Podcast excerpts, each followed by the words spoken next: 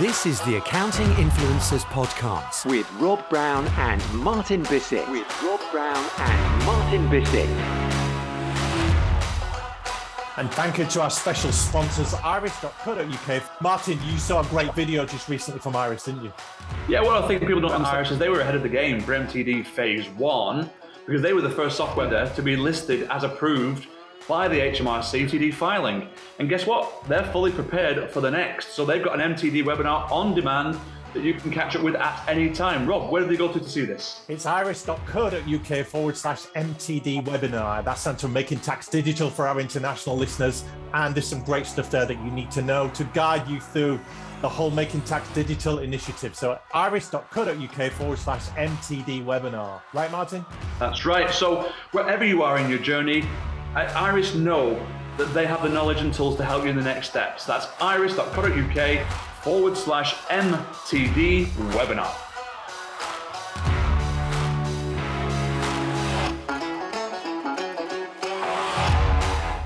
Welcome to our special guest interview for today, and I'm thrilled to have with me today the CEO of Allinial Global, it's Mark Koziel. Mark, for people that haven't come across you, just give us a little bit about your background and your areas of passion. Thanks, Rob. And yeah, I'm uh, president and CEO of Allinial Global, second largest firm association in the world for accounting firms. Uh, I started there in August of 2020, right in the middle of the pandemic. Uh, having left the AICPA, the American Institute of CPAs, after a 14 year career there as a senior executive. And I really came to Allinial a lot because I really liked the firms that were part of Allinial. And it also helped me with my passions, as you say, is to really help firms grow. I kid with our member firms that I want to double their dues in five years. And the only way I could do that is if they double their revenues. So let's go. Let's get started. And, you know, we look at things like client accounting, I'm hugely passionate about that. It is just such a high growth area, and we're doing a lot around our member firms to make it happen. And it's really around new service lines. So, you know, ESG is being talked about a lot. We have a handful of our firms that have, have hired ESG related experts. So, how do we get that to the general good, to the rest of the community inside of Allinial Global? we're seeing commerce increase every day and it's just absolutely fantastic to see all the opportunities that are out there for our member firm. For our accounting practitioners listening that may not be so familiar with the space that is alliances networks associations just give us a little flavor of that ecosystem mark. There's about 45 associations and networks out there give or take. And you know a couple of those may be just kind of super regional in a particular market, like there may be a European only or a Asia Pacific only. Uh, but uh, there are at least 40 global associations and networks. And so, how do you choose, right? Uh, it really is about the connectivity, understanding what your client needs. Anytime I meet with a member, uh, potential member firm, I tell them the ultimate benefit to be a member is to help your clients because uh, your clients have international needs, they have national needs, whatever that may be. So, you know, everyone understands the big four. Well, the big four, each of those firms is a network. They are not one big corporate headquarters somewhere in New York or London telling everyone else what to do. Every one of those offices are different. They are under the same brand.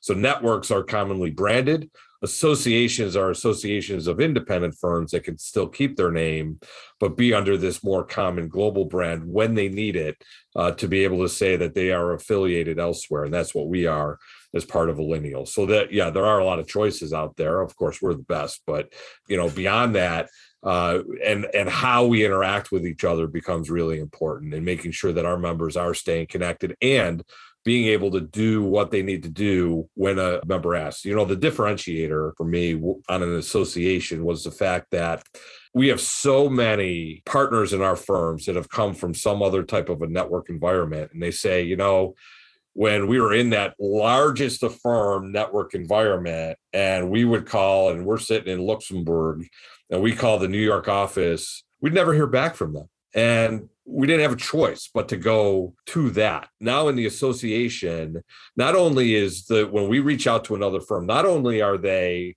fighting to uphold the Allinial brand, but they're also fighting to uphold their own brand. And because of that, they work twice as hard anytime that we call another one of those member firms to be able to serve our client And that is, to me, what I think is a big difference. Bring up so many interesting points there, Mark. And the association, I guess, would argue that this common branding, there's a more seamless conversation between the member firms when they pass a client over. But you're saying because you're not associated in that way, there is a need to work harder to make it work, and, and that happens. Yeah. And not that it's harder work, but the firm works harder to satisfy the client. And so the networks are fine for people who want it. I don't want to I don't want to say that it's not the right. And when you want that common brand and you want to be a part of something that that is that common brand globally, that absolutely works. But we have a number of firms, 240 of them, who have said that they they want to keep their own independent brand. They have built their own brand in their particular market. They're not interested in losing that brand identity as they go forward. And so, you know, there are choices, uh, choices for a lot of firms to make to be able to say, you know what, we've gone as far as we can go with this brand. I want to be part of a bigger brand, and then maybe they go after that to to to join one of those, or it really is about trying to keep that brand and, and growing that. And we have alliances in the mix too. Are they a hybrid or are they something different, Mark? Yeah, they're a little different. You know, some of the alliances that, that I'm familiar with are in the US where uh, some of the largest of firms uh, have created their own alliances that people can have access to that as a way for them to to get teamed up with smaller firms at times. Maybe it's in a geographic location where they don't have an office. It's a question of whether or not they're providing a different level of resources. Some think that by having that alliance, they're getting access to some type of a national expert. But I would put any one of our national experts up against any one of those national experts in the same way, you know, and that's where I think joining an association or a network.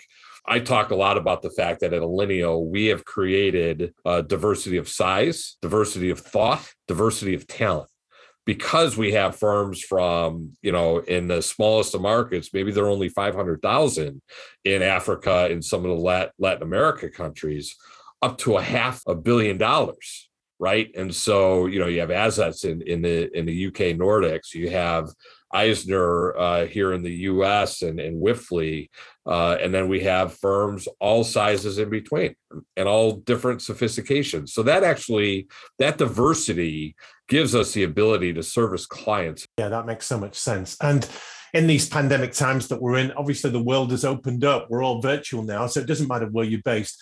Are you seeing an increased demand for some kind of affiliation membership of associations and networks because people want international business? Yes and no. Um, you know, it. I don't know that it's changed any. I think the real drive of that really came out of the early 90s. And then as you rolled into the later 90s, early 2000s, it really started to become global. So as I practiced in the early 90s, you know the firms i was with they were in associations none of us knew what that meant uh, occasionally if we had a really hard question that someone didn't have the answer to we would put it up into this kind of list serve thing and we'd get 10 other firms say yeah me too i have the same problem and no real answers.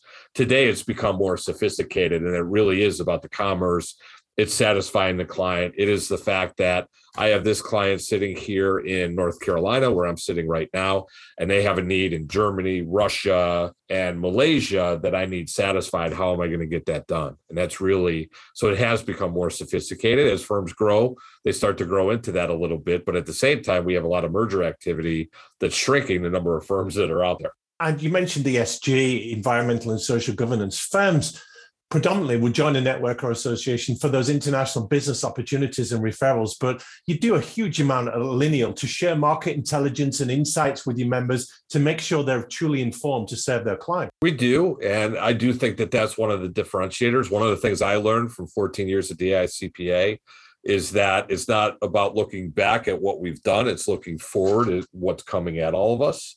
And so the more that I can stay connected and Allinial Global can stay connected to the trends that are hitting us today and you know three years out, I don't even know if you can say five years, things uh, change so fast. As an example, you know, I was at a digital CPA conference here in the US in December, and we were meeting with, and I had Jessica Cormier, our learning director, there too. And we're meeting with the technology companies, some of which I hadn't even heard of before that meeting. Uh, and these are early risers that we can say, okay, let's start to kick the tires on these a little bit. Let's get these piloted into other markets. I had a great conversation with one of the technology companies that's US based, but is just ready to start rolling out into other markets. And so I've actually given them firms, our firms in Australia and the UK, where they can start to pilot. I know these firms are strong client accounting firms. This is a client accounting related product. I think they'd be great to be able to do that. And so that's the type of resource and connectivity we want. We want to be the R&D arm of our firms. We want to be the ones to say ESG is coming. Here's what you need to know today. Here are firms that can help you if you don't know it but a client asks. And making sure and I keep telling our firms, I don't ever want to hear that you lost a client because the client felt like they outgrew you. Never should that happen. We have the capabilities. And you talk to managing partners of firms big and small all over the world. What are they telling you is high on their list of priorities? it's still pandemic related. Growth is incredibly possible. It is advantageous currently. However, I get the yeah buts. and so when I start asking the questions about, you know, where are you on growth? How is developing an ESG practice? How is developing a IT assurance practice? Uh, uh, we, well, we we have it. We could grow it, but we don't have the people to staff it. And again, that's a resource limitations. We could figure that out. We have a couple of our member firms in India that provide outsourcing to our other firms. And We're having a ton of conversation around that. Some of the bigger challenges for me are really the countries that English isn't their first language and trying to get them the outsourcing support. I'm digging and, and clawing to try and find the right resources to help those additional firms too, especially in uh, German speaking markets. We have a German speaking group that gets together. And the problem is that in the eyes of providers, that it's not a big enough critical masses where they can introduce into some other things, unfortunately. So how do we make that happen? How do we drive conversation into technology vendors uh, so that all of our members can benefit from some of these great technologies? And you know, so having access in in the non-English speaking countries and then for the for the rest of the world, it is just really trying to keep up with that growth and how do I get it done? And you've been in the accounting game such a long time now. Mark, you talk to good leaders, great leaders. What do you think separates the good ones from the great? I think it is really about strategic, and it's firms that have separated their and understanding that I don't have a managing partner. I've said for years, partners cannot be managed, right? They don't want to be managed. No. Having a managing partner, it's herding cattle. We need CEOs in these organizations. And so when a firm has decided that they're going to take on more of a corporate model, they're going to have a C suite, they're going to have a chief executive officer whose job it is each and every day is to worry only about the firm doesn't have client responsibilities, or you reduce that as size happens but they're focused on the growth. They're focused on the new lines of service and they're providing the support about that, holding partners accountable, all of that. That is the true leadership that I think has set it apart. I did a session. I had a panel of two of our member firms, Wipfli and Eisner, two CEOs at Digital CPA. We talked about growth.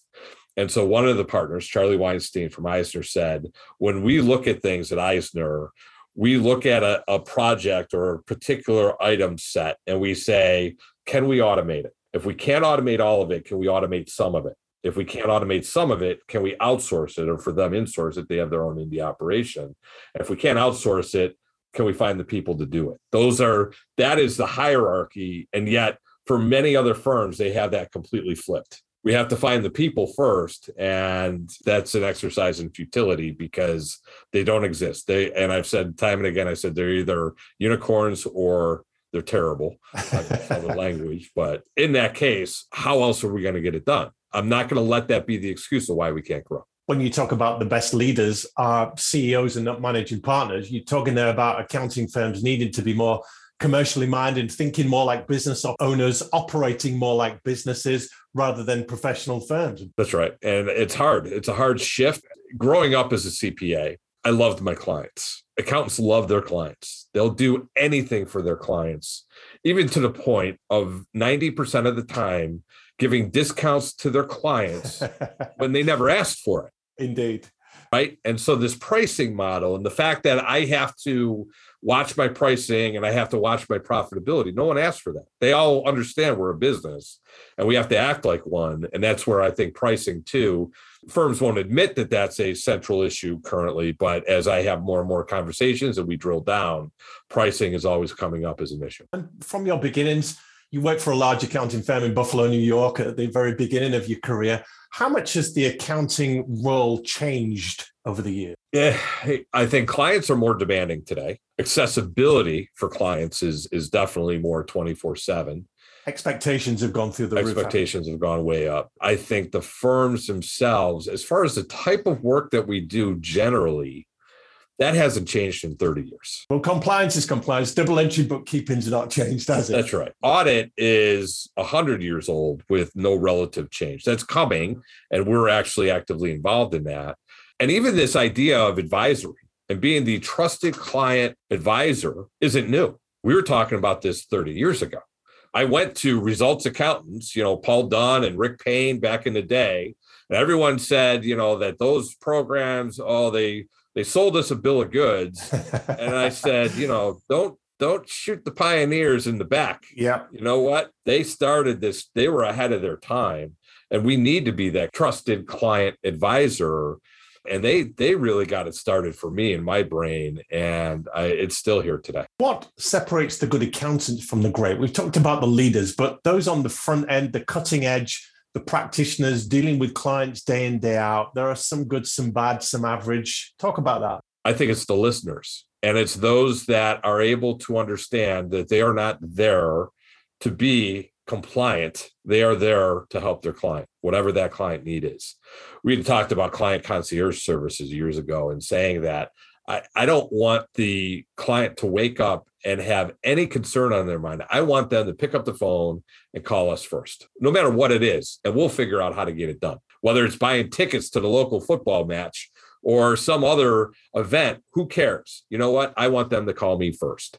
And so it's those that understand that trust level and that they're in a business that's far beyond the compliance that they do makes them a better accountant, makes them a better business person. I used to say to my clients all the time as a trusted advisor, I said, look, we're going to sit down and we're going to talk about your business. And I say, I don't know as much as you do about your business. I'm never going to pretend that I do.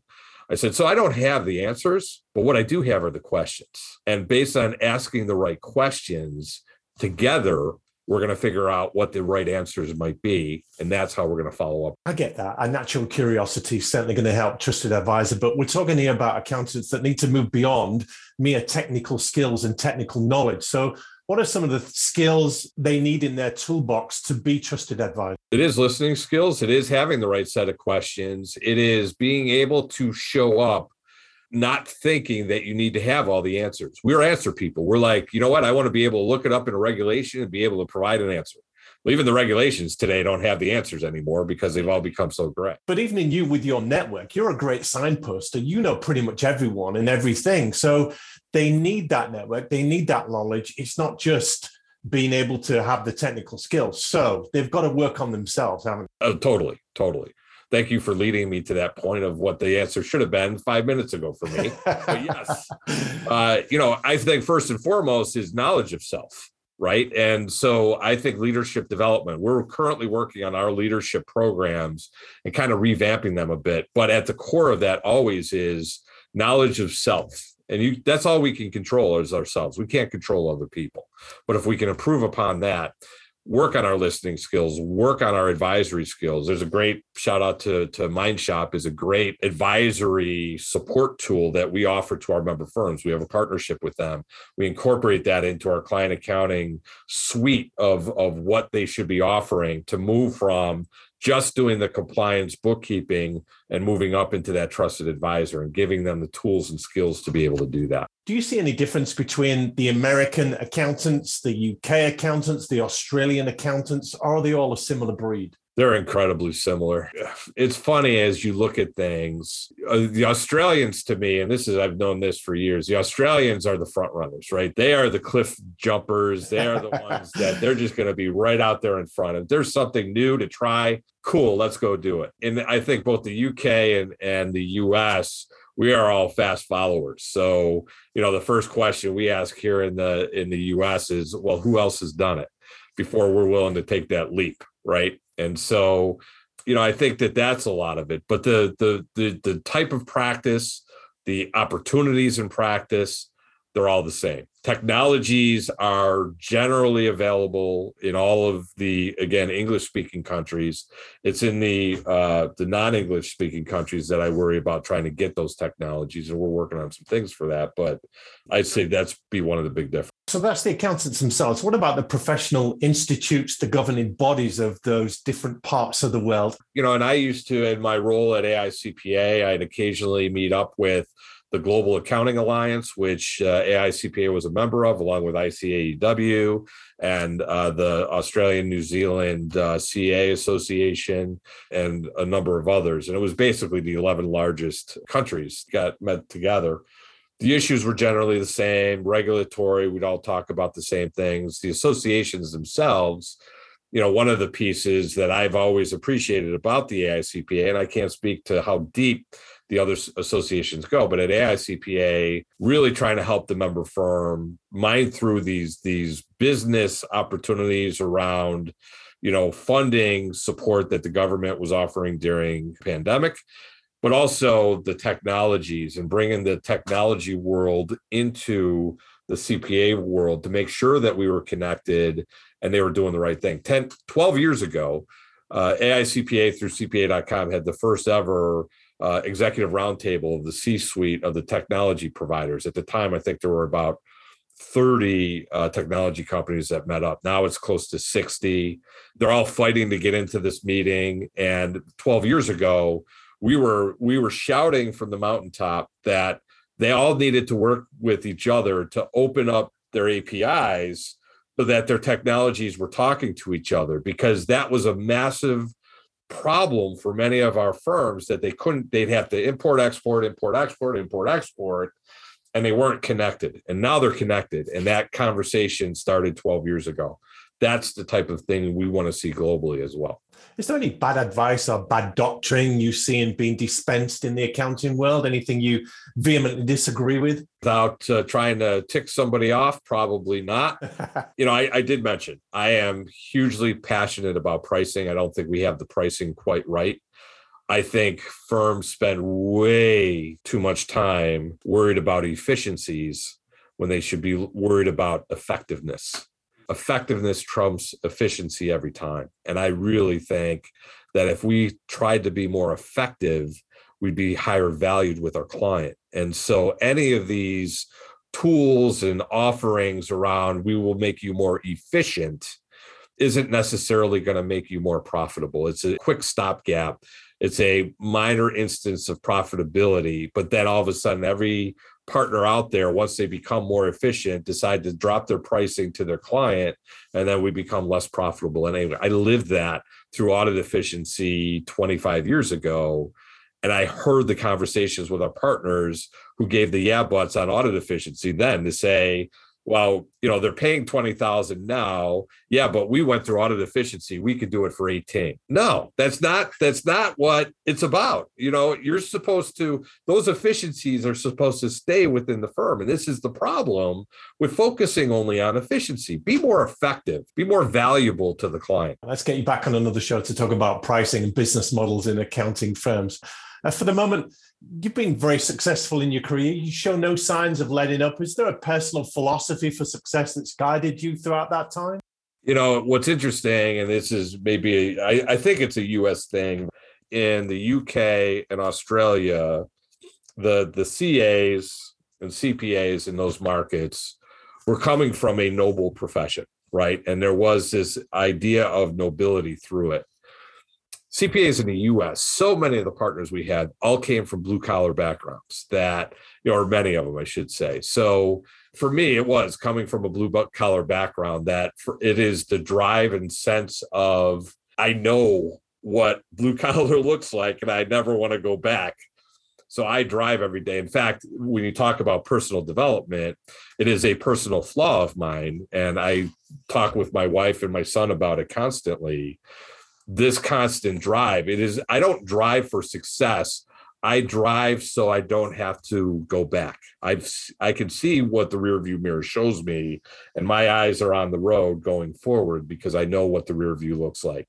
And so that's been the the, the key driver, and it's to a fault at times because I don't always know when to shut it off. And I think a lot of people eh, have the same issue, but I communicate about it. I try and tell my family the why, and we talk about it. And I try and take a step back or two at times uh, and I think it's understanding the important importance of that. It's not balance, it's integration of the work life. And I think understanding that and communicating that on both sides becomes really important. I always knew you were an inveterate learner, and clearly you've got that passion for new knowledge and new skills. Is there anything you've changed your mind on?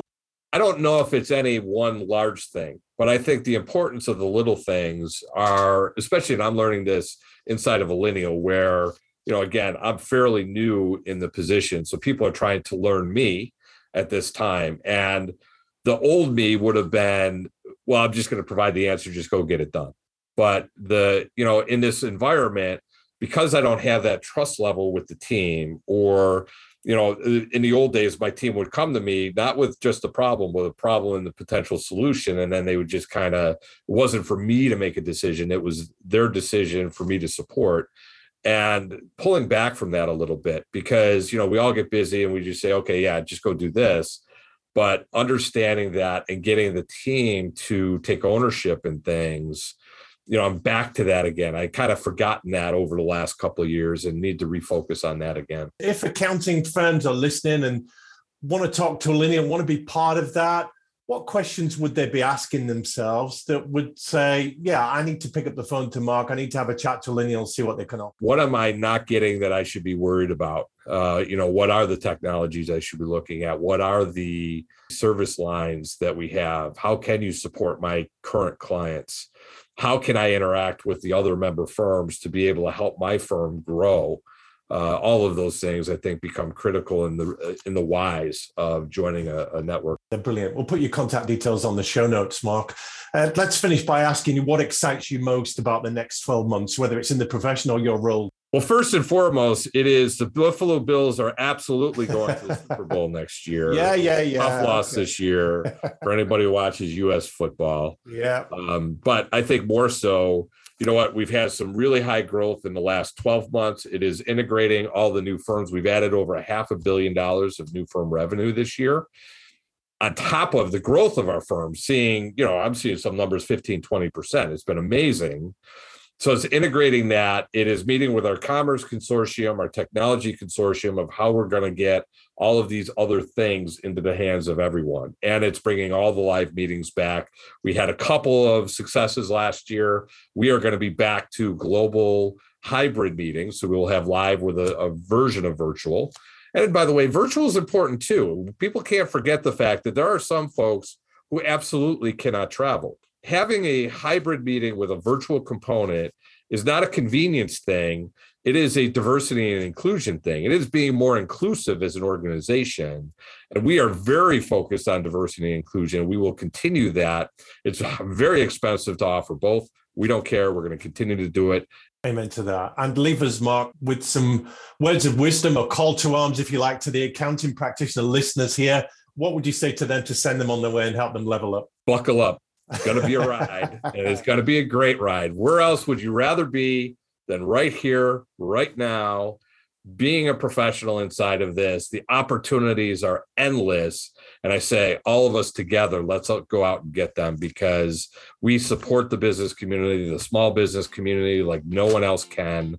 So let's continue on that journey and let's all grow together. Wow, spectacular. Mark Koziel, CEO of Allinial Global. That's been great. Thanks so much for your passion and your insights today. Shout out to one of our newest commercial partners, it's Practice Ignition. How would you explain what those guys do? Businesses such as accounting and bookkeeping firms use Practice Ignition to one, help them grow, two, be more efficient, and three, create win win client relationships. How global are these guys? There are nearly 5,000 accounting and professional services firms around the world who use Practice Ignition, and they do so to win new business with impressive digital proposals. They engage clients with a clear scope of work and get paid on time by automating payment collection. PI integrates with uh, leading business apps such as Gusto, QuickBooks, Xero, Zapier, and it does so to automate time consuming tasks, allowing the practitioner to run their practice on autopilot and automate time consuming tasks such as client onboarding or invoicing. 91% of their customers spend less time creating proposals and chasing signatures and payments. 87% were able to cancel other software subscriptions, and 80% have fewer or no unpaid invoices at any given time. That's amazing. So if you're in the US, we'd say, say hello to zero accounts receivable. If you're in the UK, we'd say impressions that last payments made fast. And if you're in Australia, we'd say first impressions that win new business every time. For the entire world, the bottom line is that you can get to use PI right now. We've got a special offer from our PI partners. Use the code AIR21 to receive 25% off all plans for your first six months. Info.ignitionapp.com forward slash AIP for accounting influencers.